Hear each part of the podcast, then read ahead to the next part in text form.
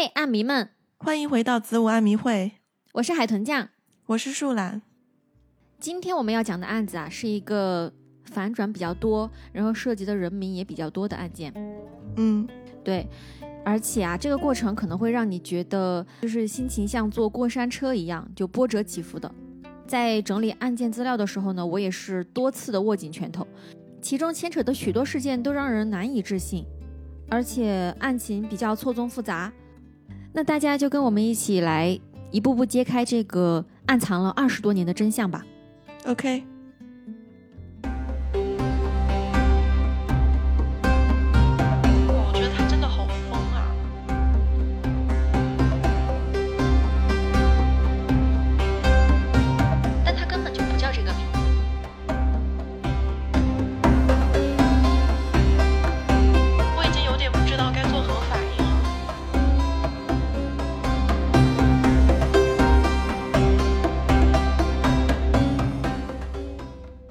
情要从一九九零年的春天讲起，在四月二十五日这天，美国俄克拉荷马城的郊外发生了一起车祸。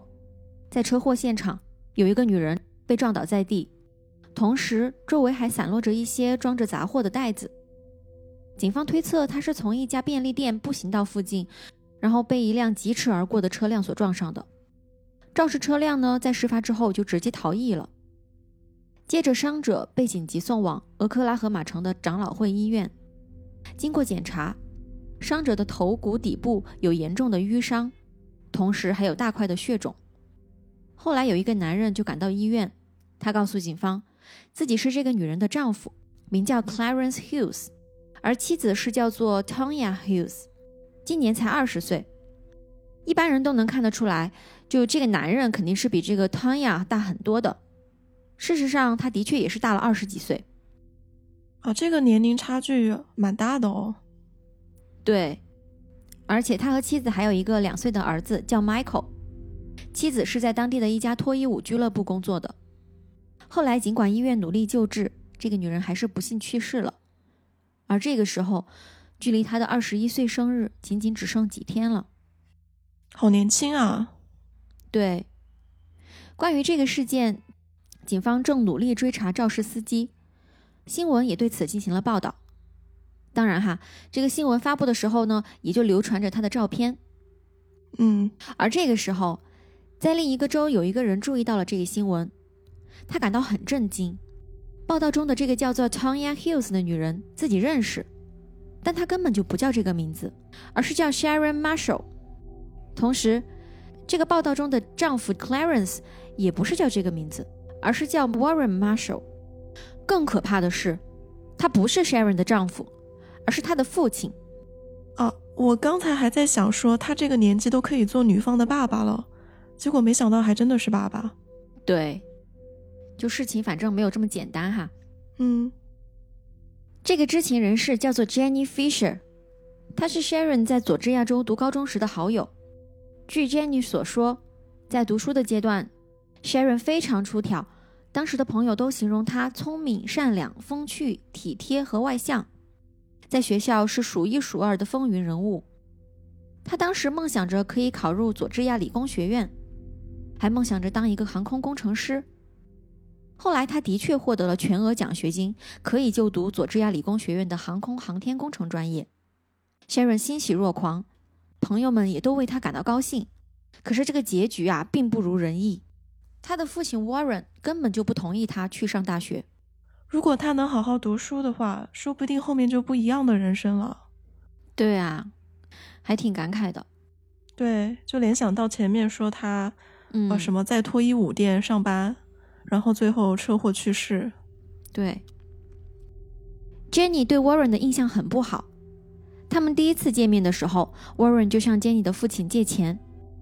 啊，他为什么要跟女儿的同学的家长借钱啊？好奇怪啊！对，另外还有一个插曲，有一天 Jenny 去 Sharon 家玩，发现她的抽屉里有性感内衣。你想啊，这个时候两个女孩才十几岁，家里就有这么多这种性感内衣。是啊，还在读书的小孩穿这些，挺奇怪的吧？对，而且还有很多嘛。嗯，Jenny 就问 Sharon 这是咋回事儿啊？而 Sharon 很自然的回答说，他爸爸会给他买这些东西。啊，我感觉有不太好的预感，他爸给他买的。嗯，对。晚上两人睡在一起，闺蜜聊天，Warren 就直接冲进来，他拿着枪威胁 Jenny 不准打扰他，就这么当着他的面直接强奸了 Sharon。我操！后来接受采访的时候，Jenny 曾经泪流满面的说，他还拿着枪，他命令我躺在地板上的睡袋上，并在我的头上放了一个枕头，我照做了。他用枪指着，强奸了他。我就在旁边，在那之后我们没有说话。他起身离开，我就躺在那儿。第二天早上，Sharon 给了我一个大大的拥抱。他说：“爸爸就是这样，我很好，没关系。”啊，这一段我我已经有点不知道该作何反应了。话说他妈妈呢？啊，这个我们之后会详细聊到的。哦，行吧。嗯，就这个人渣，他真的。那么明目张胆啊！同学在家他都敢这样，可以想象这个 Sharon 平时的日子肯定不好过的。而且我感觉 Sharon 可能是被他这个人渣爸爸给洗脑了吧，就是他会觉得爸爸给他买那些内衣呀，还有对他做这种事情，他觉得很正常。嗯，至少在外人看来是这样的。嗯。后来 Jenny 还说。我从来没有对任何人说过这些，因为我很害怕，这很困难。尽管多年来这是我生命中最痛苦的事情。呃，如果他当时跟家长反映一下的话就好了，说不定还能救一下 Sharon。嗯，这个的确说不准，有可能吧。啊，不过我觉得 Jenny 没有受伤害，也算是庆幸了吧。因为在那种情况下，呃，如果说那个人渣他还要对 Jenny 也做点什么的话，两个孩子根本就反抗不了的。嗯，是，毕竟他还有枪呢。嗯，在高中毕业的时候，Sharon 怀上了和当时男朋友的孩子，但是爸爸 Warren 却不同意她生这个孩子。呃，据报道，十几岁的时候，Sharon 和男朋友一起逃到了阿拉巴马州，想要私奔嘛。但是这个 Warren 呢，很快就赶到了，而且把他带走了。嗯，后来 Sharon 告诉 Jenny，他和父亲要去亚利桑那州给他生的孩子找一个领养的人。哦，所以还是生下来了吗？嗯，对。哦，另外，关于这段时间还有一个说法，就是说当时这个 Sharon 高中毕业后，曾经去找过朋友 Jenny，并且在他家住过一个暑假。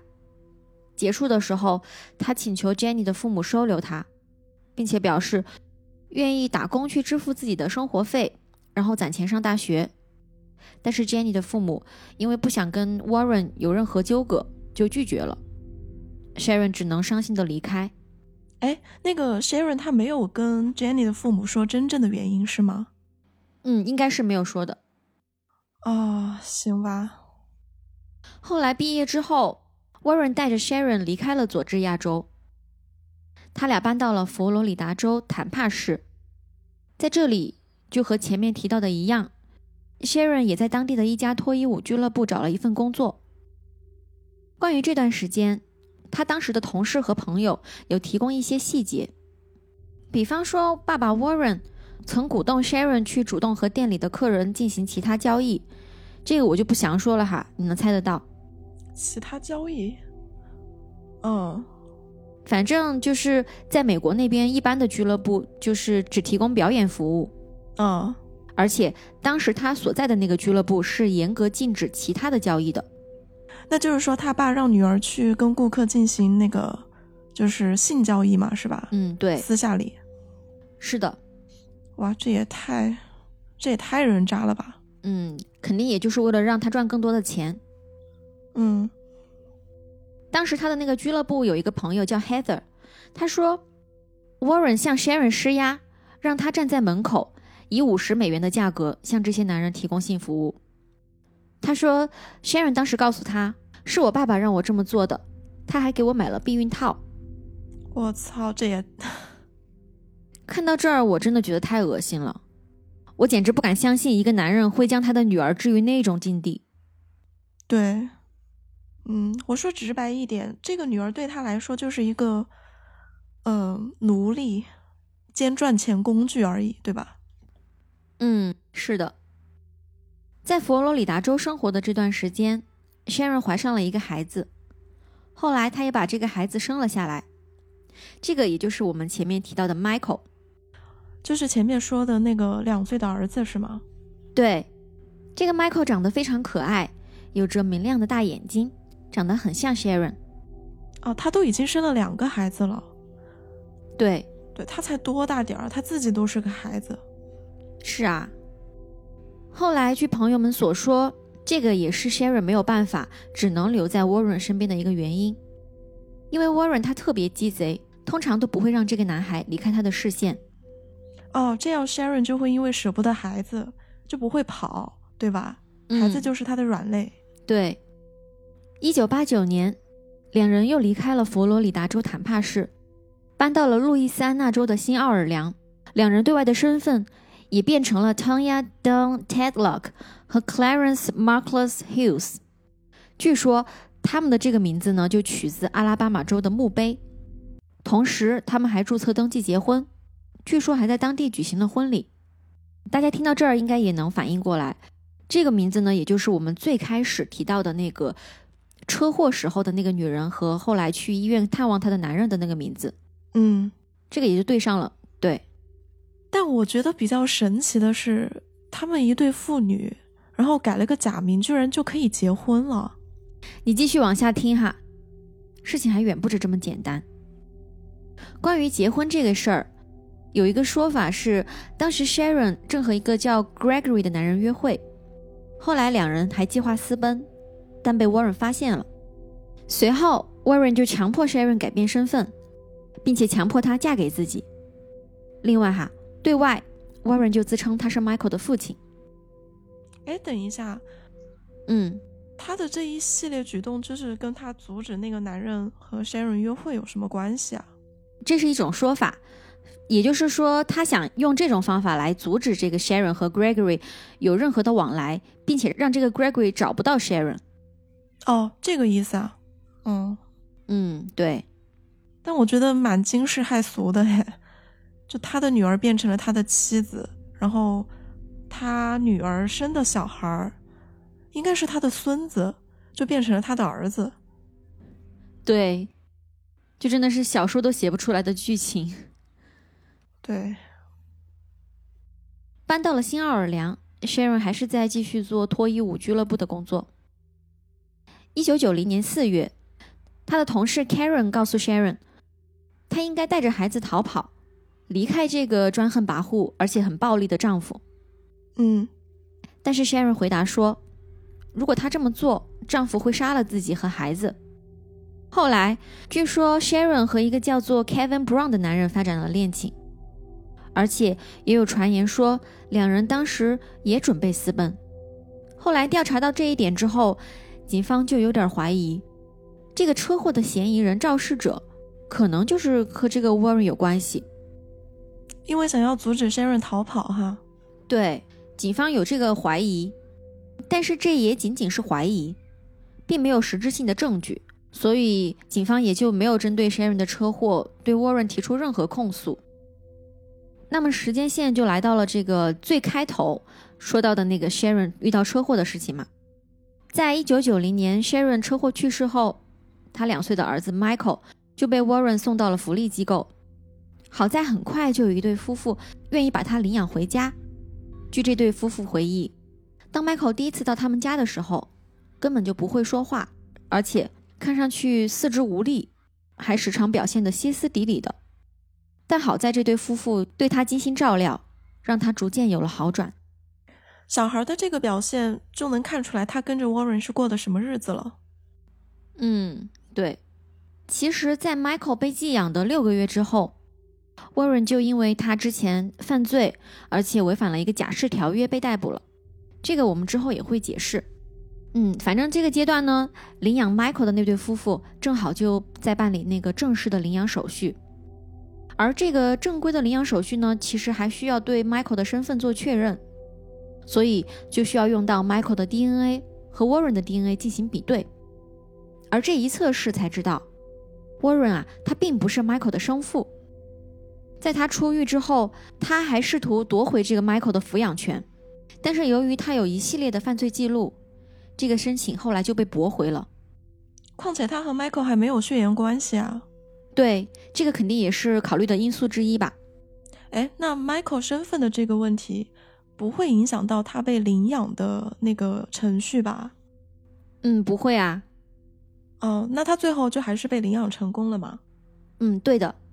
但是这个 Warren，他并没有善罢甘休。一九九四年九月十二日，他打听到了 Michael 在俄克拉荷马州的一所小学读一年级，他就拿着枪。直接跑去了学校，而且他还不是偷偷摸摸的，他直接跑进学校威胁校长，命令他把 Michael 带出来。然后他强迫校长和 Michael 一起上了他的皮卡车，开到了一个树林茂密的地方。他让校长下车，然后将他绑在了一棵树上，接着呢就绑架了 Michael，驱车逃离了现场。哇，我觉得他真的好疯啊！嗯，对。好在呢，接下来他的一个操作，才让他最终成功落入法网。一九九四年十一月，也就是绑架案发生两个月之后，在肯塔基州，Warren 试图使用他的一个假名字去申请获得新的驾照。你想啊，本来警方就已经在全国搜寻他的踪迹了，他还敢去申请新驾照，所以很快他就被警方追踪到，然后以绑架罪被逮捕了。嗯。同时，警方也非常努力的去搜寻 Michael 的踪迹，然而却没有任何收获。那他是被 Warren 给杀害了吗？反正现在 Warren 是没有说他对 Michael 到底做了什么，而且警方也没有任何的线索。哦，嗯，几个月之后啊，在一九九五年的三月，堪萨斯州有一家汽车修理公司的老板，他最近刚从一个拍卖会上买到一辆卡车。他在检查车的时候，在卡车底板和油箱顶部之间发现了一个很大的信封，在信封里居然是九十七张剪裁不规则的、信息量颇为丰富的照片。我们来说说这些照片哈。嗯，在这众多的照片中，有很多是同一个女人露骨的色情照片。嗯，还有一些是一个女孩在童年和青少年时期被虐待的照片。后来这个老板就直接报警了。哦，警察拿到这些照片之后，就证实前面我们提到的这些露骨的照片，基本上都是 Sharon 的，甚至有些照片在四岁的时候就拍摄了。嗯，这也佐证了 Sharon 很可能长期都遭受到 Warren 的性虐待。这个信封里面还有另一位女童遭受性虐待的照片。这个女童又是谁啊？关于这个女童的信息呢，在网上并没有什么公开的资料。我觉得这里也有可能是为了保护这个女童的隐私。那这辆车的话，就肯定是 Warren 的了吗？嗯，至少是他使用过的。嗯，应该就是他前面绑架 Michael 和校长的那辆车吧？啊，对。其实这辆卡车是 Warren 在一九九四年九月在俄克拉荷马州偷的，然后在第二个月就把它遗弃在了德克萨斯州。本来警方也在追查这个车的下落嘛，现在拿到这个线索。就直接对这个车以及这些照片进行了调查分析。这些照片基本上也让警方对 Michael 的现状感到很不安。我们前面也说了，就 Warren 他其实是否认自己杀害了 Michael，但是也说不出来孩子到底去哪儿了。嗯，警方对此还走访了许多人，有一些证人也提供了一些口供，比如说 Warren 曾告诉他的妹妹，他在绑架 Michael 之后。不久就把孩子给淹死在了一家汽车旅馆的浴缸里，而还有一个人告诉警方说，他看到 Warren 曾经把 Michael 的尸体埋在了墓地里。另外也有报道说，Warren 曾经说过 Michael 还活着，但也拒绝透露他把孩子具体放在了哪里，交给了谁。那根据这些线索，警方也都完全没有查到什么东西吗？对，他的话也是。东说一句，西说一句的，你也没有办法证实到底哪个是真的。当然，警方肯定也去搜查了一下，但是应该也是没有任何线索的。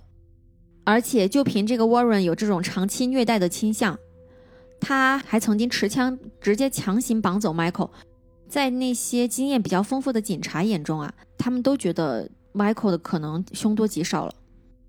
嗯，确实。而且，你肯定想不到的是，这些照片还和另一桩无头案产生了联系。啊，他还和另外的案子有关系啊？对，是这样的。当时在这个信封里面，警方还发现有十六张另外一个成年女性被捆绑殴打致死的照片。这个妥妥就是犯罪证据，对吧？嗯。而且无巧不成书的是，几乎是在同一时间段，哈，嗯，也是在这个一九九五年的三月，有一个警官工作者。在佛罗里达州皮内拉斯县二百七十五号洲际公路附近的一个地区，发现了一具尸体，啊！而且据后来的分析，这个尸体放在那儿，应该已经有六七年了。啊，事实上，的确是在六年前，也就是一九八九年，曾经发生过一起失踪案。嗯，那这时间刚好就对得上了呀。失踪的女人叫做 Cheryl Ann Comeso。但是警方当时一直毫无线索，所以失踪案就一直被搁置。接着呢，警方就将这些照片和发现的女尸放在一起做对比。他们发现照片中的穿着和尸体呈现的非常相似。另外，验尸官还将照片中女人受的伤与这个尸体的颅骨、颧骨进行了比对，发现基本是一致的。还有啊。Cheryl 的其中一张照片还包含了别人拇指的图像。一名 FBI 分析师发现，这个拇指的图像与 Warren 的拇指有多个相似之处。另外，照片中还有一些家具和物品，后来证实都是属于 Warren 的。嗯，这些线索基本就能锁定他了吗？对。那么我们就来介绍一下这个 Cheryl，他为什么和这个 Warren 认识呢？其实主要还是因为 Sharon，他俩都在一家脱衣舞俱乐部工作，然后 Warren 呢就时常去这个俱乐部，久而久之就认识了 Cheryl，后来两人还一度走得很近，但是逐渐两人之间发生了一些不愉快，而且 Warren 还有点变态，有虐待倾向。嗯，所以说这个倒霉的同事就遭了殃。嗯，对。这里我们回溯一下前面的事情哈。我们前面不是说到一九八九年的时候，Warren 和 Sharon 离开佛罗里达州的坦帕市，搬到了那个路易斯安那州的新奥尔良，对吧？哦，对。当时两人对外的身份直接变成了 Tonya 和 Clarence，对吧？哦，对，而且还结婚了，从父女转变成了夫妻。嗯，是的。前面我们说有一个可能的原因是，当时 Sharon 有一个地下恋情，然后 Warren 为了阻止他们私奔才这么做的。其实说到这儿呢。我们就可以引出另外一个说法，嗯，就说这个操作其实也和 Sheryl 的这起谋杀案有关系。据 Sheryl 的一个同事回忆，在一九八九年三月十七日的圣帕特里克节之后不久，这里解释一下，这个节日是为了纪念爱尔兰的守护者圣帕特里克，所以也就是在三月下旬的时候，Warren 和 Cheryl 在俱乐部外发生过激烈争吵，当时同事还去劝了架，同事还发现。那段时间，Warren 经常殴打 Cheryl，他的脸经常被打得青一块紫一块的。而 Cheryl 最后一次被目击到是在1989年4月的第一周，当时他带着一个打包的袋子离开了家，并且告诉他的亲戚下周会去见他们。而他的车从1989年4月7日那天开始，就一直停在圣彼得斯堡的克里尔沃特机场。哎，怎么突然又到了什么圣彼得斯堡了呢？啊，对，这个是佛罗里达州的一个城市。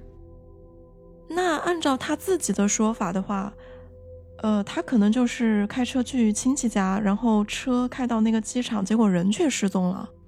嗯，对的。所以说，如果警方查到 Cheryl 被杀害这件事儿，就很有可能怀疑到 Warren 身上，对吧？嗯，对。而改名换姓、转换身份。以及搬离原来生活的地方，也许就能对 Warren 逃脱警方的追查起到一定的作用。啊，我觉得这个躲避追捕的可能性会更大一些，就是比他为了阻止 Sharon 跟人逃跑的那个更合理。嗯，是的。但是你看，我们在说到 Sharon 高中毕业的时候，不是也说到一次嘛？她当时也有一个男朋友，当时 Sharon 不是也私奔过一次嘛？嗯。然后没多久，Warren 就带着她又搬家了。所以前面一种说法也不是没可能。嗯，那就是两个原因都有。嗯，对。听到这儿，大家是不是认为已经了解了这个案件整体的脉络了？嗯，也就是说，这是一个受父性虐待女儿、绑架孙子，还有虐待其他女童，以及杀害了女儿同事的这样一个案件。嗯，但其实不是的，案件根本就没有这么简单。我们前面不是说到这个 Warren 曾经改名为 Clarence 吗？嗯，而且他后来被抓，也是因为他用一个假名字去申请新的驾照，然后被发现了，对吧？嗯，就是对惯常喜欢用假名字、假身份。是。那么现在我们以为他的真实身份其实是 Warren，对吧？但其实这个也不是他的真名，这个其实也是他伪造的身份。在这背后，他还有一个隐藏的身份。经过这么长时间的调查，警方也是终于查清了 Warren 的真实身份。嗯，他的真名叫做 Franklin Delano Floyd。一九四三年六月十七日，Franklin 出生于佐治亚州巴恩斯维尔。他的父母生育了五个孩子，他是其中最小的一个。父亲 Thomas 是一个棉纺厂的工人，常年有酗酒的习惯。在他一岁的时候，三十二岁的父亲就因肾脏和肝脏衰竭去世了。他的母亲 Della 当时才二十九岁。你想，五个孩子成天在家要吃要喝的，一个人来承担的确是有点困难。嗯，所以他就搬去跟他的父母一起住。但是即使有外公外婆来帮忙照顾哈，这个家庭压力还是很大。那肯定的呀，五个孩子，两个老人，对，确实很难。是的。一九四六年，Della 的爸妈就要求他带着几个孩子搬出去。后来，在拉马尔儿童服务中心的建议下，Della 就决定将孩子们送到佐治亚州的浸信会儿童之家。哦，送去福利院了。对，说到儿童之家，听上去像是一个温馨有爱的地方，其实不然。Franklin 在这个儿童之家的日子并不好过。据后来的报道说，当时 Franklin 因为他有点女性化，就被其他孩子欺负。更夸张的是，在他六岁的时候，有一次被其他男孩用扫帚对他实施了强奸。哎，我每次听到这种，就会觉得有些人可能真的就是天生坏种。啊，你又 call back 到我们那个节目了是吧？呃，第五期前面有一期，对，嗯嗯，对，因为我觉得有时候可能有些小孩子的恶就是很纯粹的恶吧，就给我那种感觉。嗯，是的。在 Franklin 十几岁的时候，有一次他正在进行一项单人运动，这个你懂的哈。在这个时候呢，就被儿童之家的工作人员给发现了，然后工作人员就惩罚他，但这个惩罚也比较奇葩哈，嗯，他是直接让 Franklin 把手放入滚烫的热水中。看来这儿的工作人员也不是什么好人啊。嗯，而且这儿的孩子会发生像刚才说的那么严重的霸凌，那也多少看得出来这儿管理上的疏忽了。对。他在儿童之家成长的过程中啊，还经常因为打架、盗窃惹上不少的麻烦。一九五九年，在他十五六岁的时候，Franklin 就从儿童之家逃跑了。他闯入附近的一所房子，想偷点吃的，但是又被发现了。后来，儿童之家就通知他的姐姐，对方现在已经结婚，而且带着两个孩子住在北卡罗来纳州，就说如果他愿意接管这个四处惹事的弟弟，他就不会受到刑事指控。姐姐后来也同意了，Franklin 就在姐姐家暂住了一段时间。但是你想啊，他这个人现在已经是有很多坏习惯了，偶尔还要犯点什么罪，就真的挺不让人省心的。所以没过多久，姐姐也就将他赶出去了。哦，之后，Franklin 就只身前往印第安纳波利斯市。据说他的母亲 Della 住在那儿，他呢就想去投奔自己的母亲。但是后来找到之后啊，他发现 Della 是以卖淫为生。啊，那看来他妈妈的生活也好不到哪儿去啊。对他大概也觉得自己就这么待着也不是个办法嘛，就让 Della 帮自己伪造法律文件，说是这样呢就可以去加州申请加入美国陆军。事情按照他的计划一步一步的进行，他也顺利入伍了。哇，他们的审核那么水吗？这都能混进去啊？嗯，当然这只是暂时的呀。你想，这个文件是伪造的，他迟早也有暴露的一天嘛。后来这个事情呢就败露了，部队里这种欺骗行为肯定更不会被容忍了。所以呢，美国陆军就将他给驱逐出去了。Franklin 就决定再次去投奔母亲 Della，但是这一次呢，他就没找到。嗯，一九六零年二月十九日，Franklin 闯入加州英格尔伍德的一家百货公司，在里面去偷了一把枪。后来接到报警之后，警方赶来，还跟他进行了一番火拼。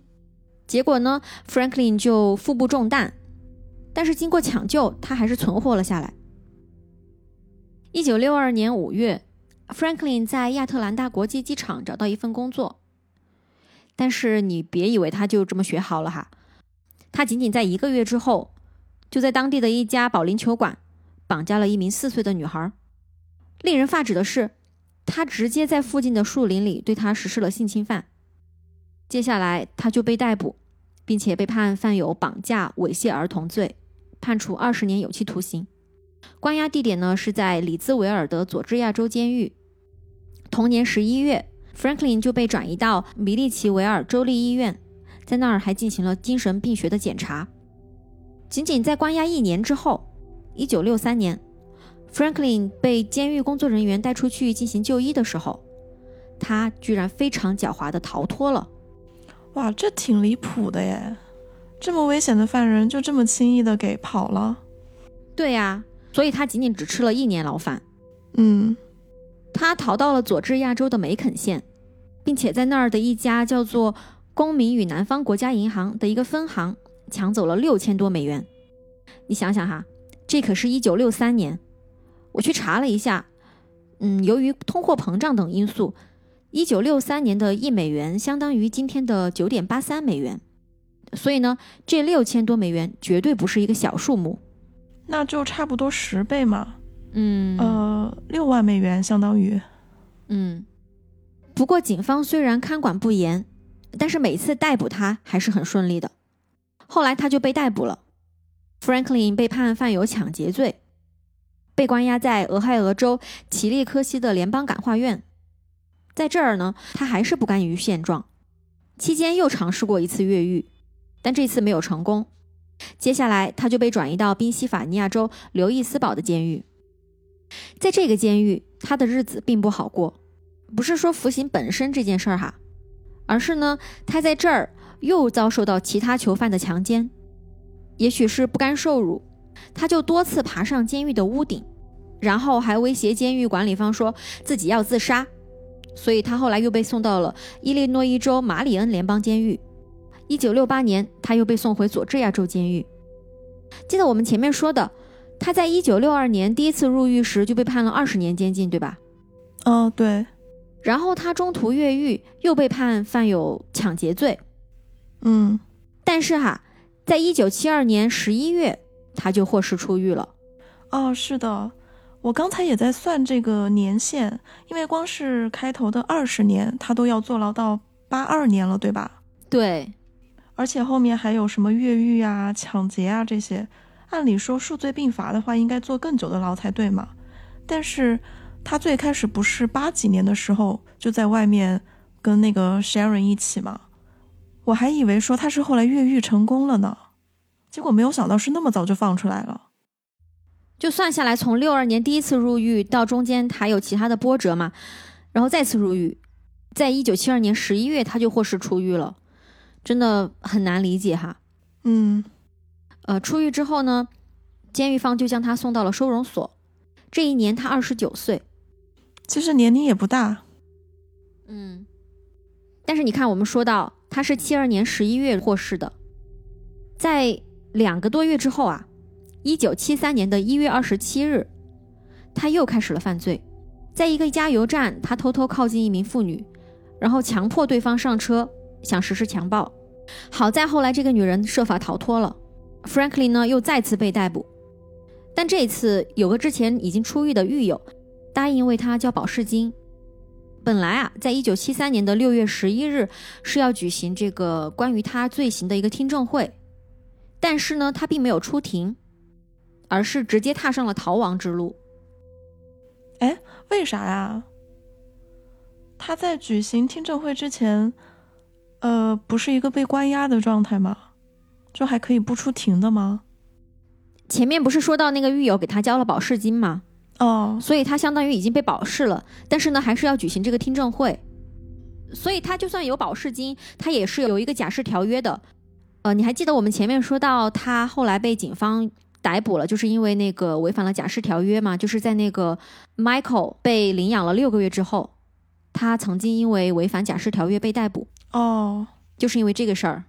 事情过去一年之后，一九七四年。Franklin 开始改名为 Brandon Cleo Williams。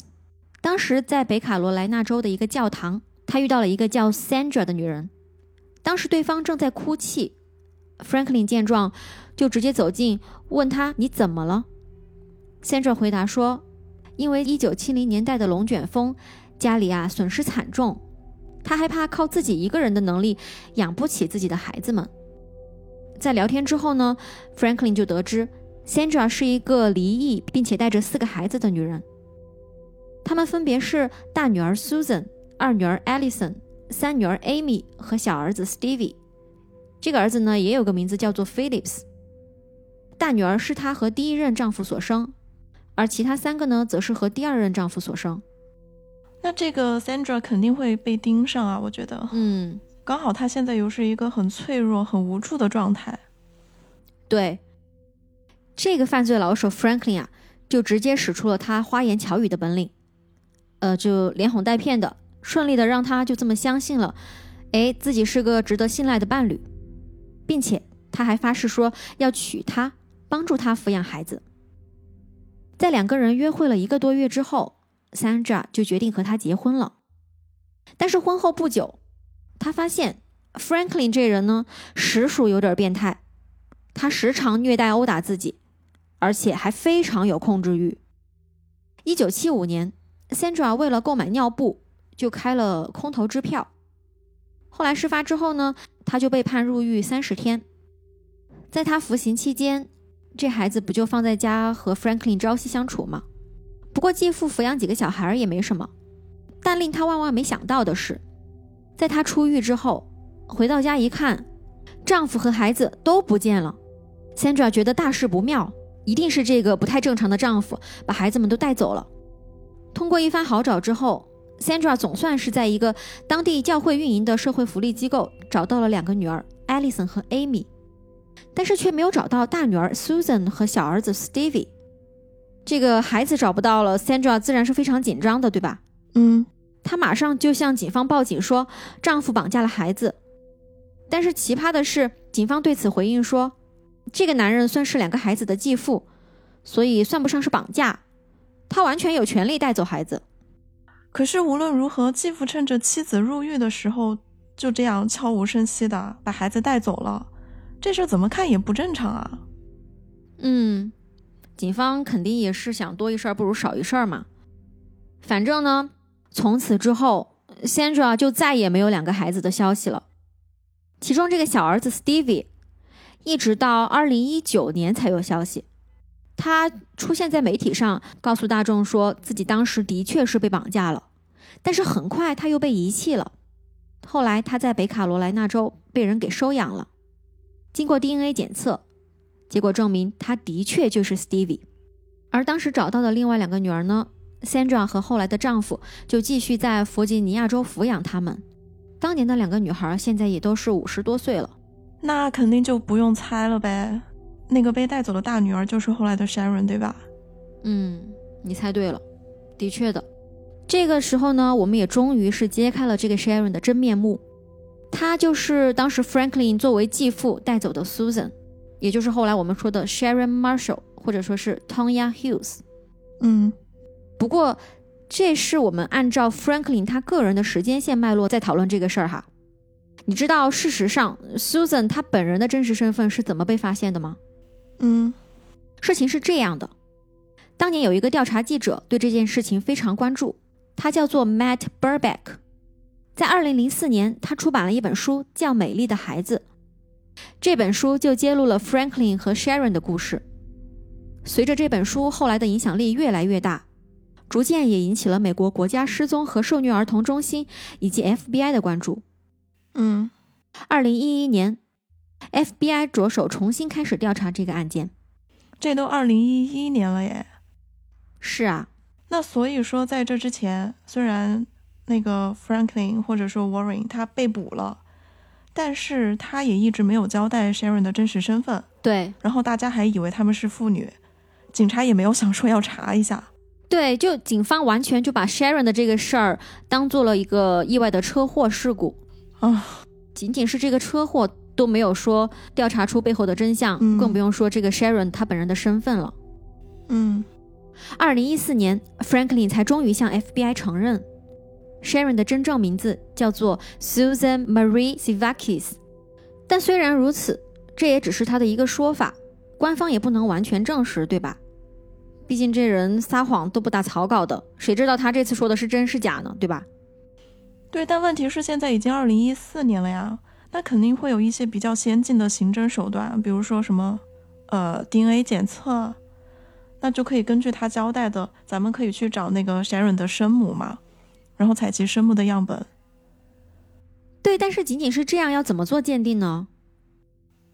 就是采集他生母的样本，然后，呃，哦对哈，但是 Sharon 已经不在了，没有办法做对比哈，对、他的 DNA 应该也没有保留 是啊。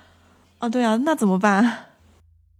哎，事实上，这还要得益于另外一个人，这个呢，也就是 Susan 曾经生下的一个女儿。据说这也是 Susan 最后生下的孩子。呃，她是她是什么时候生的一个女儿？她不是就生了 Michael，还有还有她高中的时候生了一个吗？这个孩子是 Michael 之后的最后一个孩子。哦，他后来还生了一个。是的，哦，他在出生之后不久就被领养了。他的名字叫做 Megan Defren。有一次，Megan 和她的养母看到了那本《美丽的孩子》，在看了书之后，他们意识到书中说的就是 Franklin 和 Sharon 的事。Megan 也才知道自己的亲生母亲就是书中的 Sharon。读完之后，他立刻发送邮件给 Matt，他告诉对方自己就是 Sharon 的女儿，并且询问说，如果自己可以提供 DNA，是不是可以帮助识别照片中女孩的真实身份？这个地方我们说她是 Sharon 的女儿，是因为当时这个 Matt 出这本书的时候呢，他一直都是把这个 Susan 作为 Sharon 在讲的，因为当时 Susan 的真实身份还不为人知嘛。Susan 的身份是在二零一四年才被大众所知道的，而这本书是在零四年的时候出版的。那现在有了 Megan 的 DNA 样本之后，也就是说三代人有最上面和最下面这两代人的样本。呃，因为 Megan 可以确定是 Sharon 的女儿，然后 Megan 又可以确认和 Sandra 有亲属关系。啊，那这样就可以确定中间的 Sharon 的身份了。对，没错。而且这个检测呢，就真正确认了 Sharon 就是 Susan。嗯她是 Sandra 和高中男友 Cliff 结婚后生下的女儿，嗯而且她当时不是唯一一个被 Franklin 带走的孩子吗？这个原因竟然是因为她长得最漂亮。挺可怜的，就是在这个女孩大多数的人生中，她都用的是其他的假名，在过着那种饱受虐待的悲惨生活。她估计都不知道自己的真名吧，因为她被带走的时候，按照这个时间线的推测呢，她当时被带走大概就是五岁左右。嗯，她那么小的话，其实说不定自己的本名都忘了。而且在二零一四年的这一次询问中，他还向 FBI 特工承认说，他杀害了 Michael。他说：“我在他的后脑勺开了两枪，这样的过程非常快。”另外，他还告诉 FBI，Michael 的尸体被埋在俄克拉荷马州和德克萨斯州边界的最后一个洲际公路出口附近。警方随即进行了地毯式搜索，但却并没有找到他的尸体。后来，警方认为可能已经被野猪吃掉了，因此。这个案子也就被结案了。其实，如果当时 Michael 并没有被杀害的话，今年也该三十五岁了。但是这都多少年了？一九九四年被绑架，然后二零一四年才去找，十年了还找得到什么东西啊？好的，说到这里呢，本案所涉及到的主要事件和真相我都基本说完了。本期案件的内容的确是有点复杂哈，我在这儿呢再给大家复盘一下主要的案件脉络。首先，Franklin 在一九七四年认识了 Sandra，并且和她结婚。但是婚后不久，他就偷偷带走了 Sandra 的四个孩子，另外三个被他中途抛下，而最漂亮的 Susan 就不幸被他带走了。在 Susan 的成长过程中，他先是被改名为 Sharon Marshall，而 Franklin 则改名为 Warren Marshall，作为他的父亲和他生活在一起。期间，Franklin 长期对他进行虐待和性侵。在 Susan 高中毕业，成功考上梦想的大学之后，Franklin 却不同意他上大学，又将他带走，搬去了佛罗里达州坦帕市。一九八九年，Franklin 杀害了 Susan 的同事 Cheryl，并且将她抛尸在佛罗里达州皮内拉斯县。此后不久，两人再次改名换姓，搬去路易斯安那州的新奥尔良。在这里，Susan 以 Tonya 的身份和改名为 Clarence 的 Franklin 结为夫妻。同时，两人还带着 Susan 在一九八八年生下的小 Michael 一起生活。一九九零年四月，有朋友建议 Susan 和当时交往的男友一起私奔，但 Susan 却回答说怕被 Franklin 追杀。就在不久之后，Susan 就遭遇车祸去世。在出事不久之后，Franklin 将小 Michael 送到了福利院，接着有一对夫妇将他领养回家。四年之后，一九九四年九月。Franklin 持枪去 Michael 读书的小学绑架了他，自此警方就再也没有找到 Michael。而在二十年后的调查中，他才承认，绑架的当天他就枪杀了 Michael，但是至今警方都没有找到尸体。一九九五年，Franklin 在用新名字申请驾照的时候被警方锁定，并且实施了逮捕。自此，这个十恶不赦的罪犯才终于落网。那我们现在再来说说 Franklin 受到的法律制裁。一九九五年，Franklin 因为绑架 Michael、虐待 Sharon 被判处五十二年监禁。后来警方调查又发现他还杀害了 Sharon，所以在二零零二年，Franklin 因谋杀 Sharon 而被判犯有一级谋杀罪，并被判处死刑。嗯，根据二零二二年十月美国的死囚报告，在佛罗里达州有三百三十名囚犯，其中联合惩教所还有十六名囚犯等待被处决。然而，在2022年和2023年面临死刑的囚犯名单中，都没有 Franklin 的名字，还在排队等待死刑的执行，是吧？对，在2023年，也就是今年的一月二十三日，Franklin 在死囚牢房中去世，终年七十九岁。所以，他虽然被判决了死刑，但是一直都没有执行。每次看到这种没有等到死刑执行的犯人吧，我都很想说便宜他们了。还好吃好喝的活到寿终正寝了。嗯，是啊。那我再来说说 Susan 曾经生育过的孩子的情况吧。一九九五年一月，俄克拉荷马报刊登了对 Franklin 的采访。Franklin 声称，Susan 在生下 Michael 之前就已经生下了一男一女两个孩子了。但是调查记者 Matt 说，Susan 一共就怀孕过三次，一次是在高中，据说孩子当时被领养了，然后是 Michael。第三个孩子呢，出生之后被遗弃在了新奥尔良，后来也被领养了。这个孩子也就是前面说到的那个女儿 Megan。首先呢，我们来聊一聊 Michael。我们知道他的父亲并不是 Franklin，而根据起诉 Franklin 的法律文件，有一个叫做 Gregory Higgs 的人，他很可能是 Michael 的父亲。文件解释说，当时 Susan 在怀孕的那个时期左右吧，就和 Gregory 有比较亲密的关系，但她当时并没有告诉对方自己怀孕的事儿。后来，她与 Franklin 搬到了那个坦帕，在一九八八年四月生下了 Michael。而且根据这个法律文件，Franklin 当时在 Susan 死后还联系过这个 Gregory，询问他是否愿意抚养 Michael，对方当时也答应了。Franklin 就承诺说，在一个月内会将 Michael 带到他的身边，但是他就一直没出现了。关于 Michael 的生父，另外还有一个可能性的人选叫 Kevin Brown，因为他也在 Susan 怀孕那段时间跟他约过会。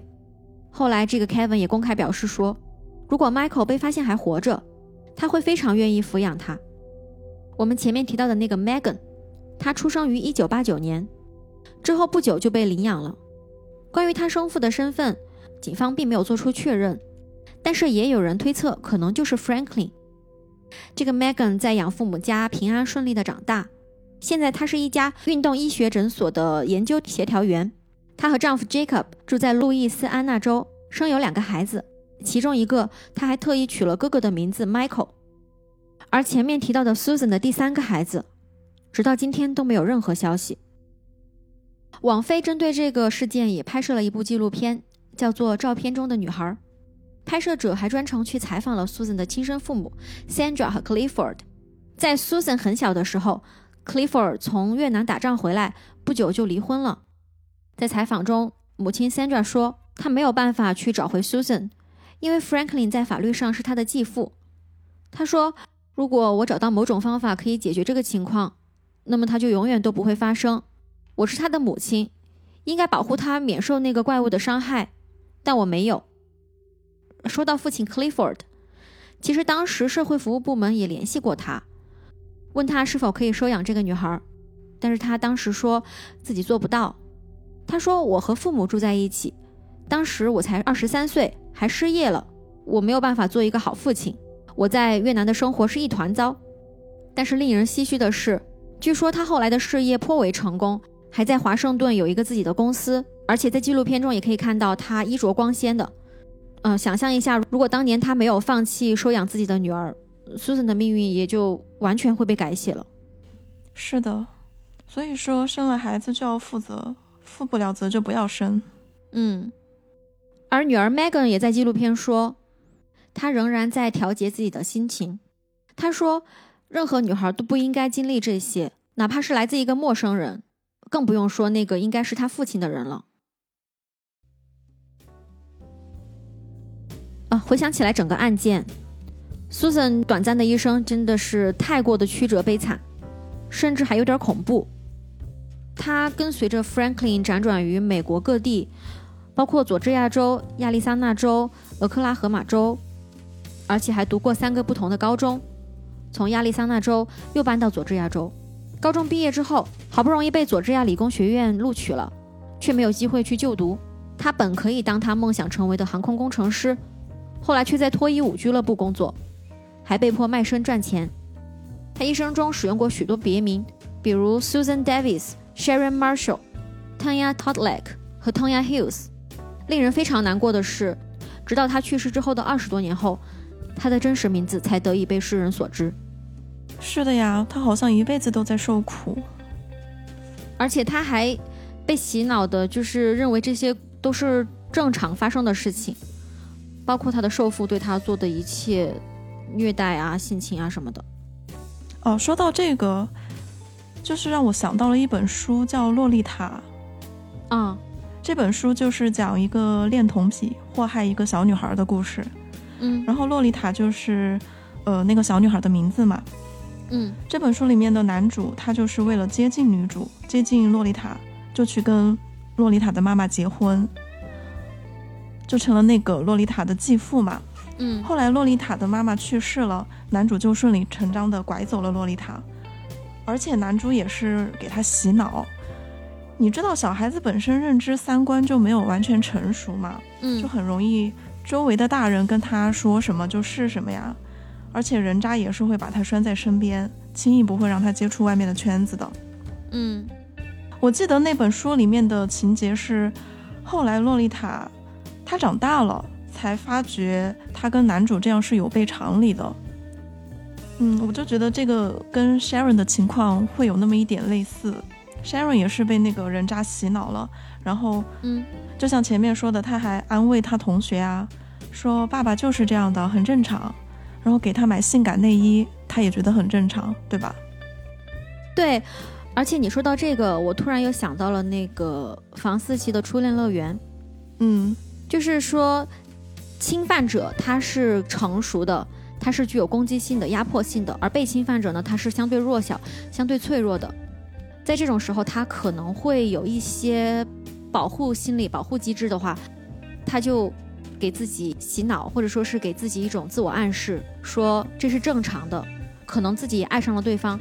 当然，我不是说这里 Sharon 可能会爱上这个 Franklin 啊，我的意思是，他有可能在这个过程中会给自己这样的心理暗示，让自己去接受这样非常惨无人道的事情，就像那个斯德哥尔摩综合症嘛。我不知道可不可以适用到这个地方，但是我觉得它是有一些相似性的，就是受害者他会用这样的心理暗示来安慰自己，让自己不会那么痛苦。你觉得有可能吗？就是包括他说，嗯呃，这些事情都是正常的，他告诉同学，但其实我觉得他肯定还是抗拒的。比如说，朋友让他去私奔啊，逃离这个魔鬼，对吧？他其实是想的，但是他只是迫于对方的淫威嘛，怕对方来呃追杀自己啊，或者说是伤害自己的孩子，那说明他其实也是想逃离的。对，当他接触到外面的圈子，接触到更多的人之后，他会逐渐清醒过来，知道这个是有悖常理的嘛。好，那我们今天的案件呢，也就说到这里。如果喜欢我们节目的话，请点赞、收藏、评论。想要收听更多的案件，别忘了给我们点一个订阅。那我们下期再见喽，拜拜。拜拜，下期见。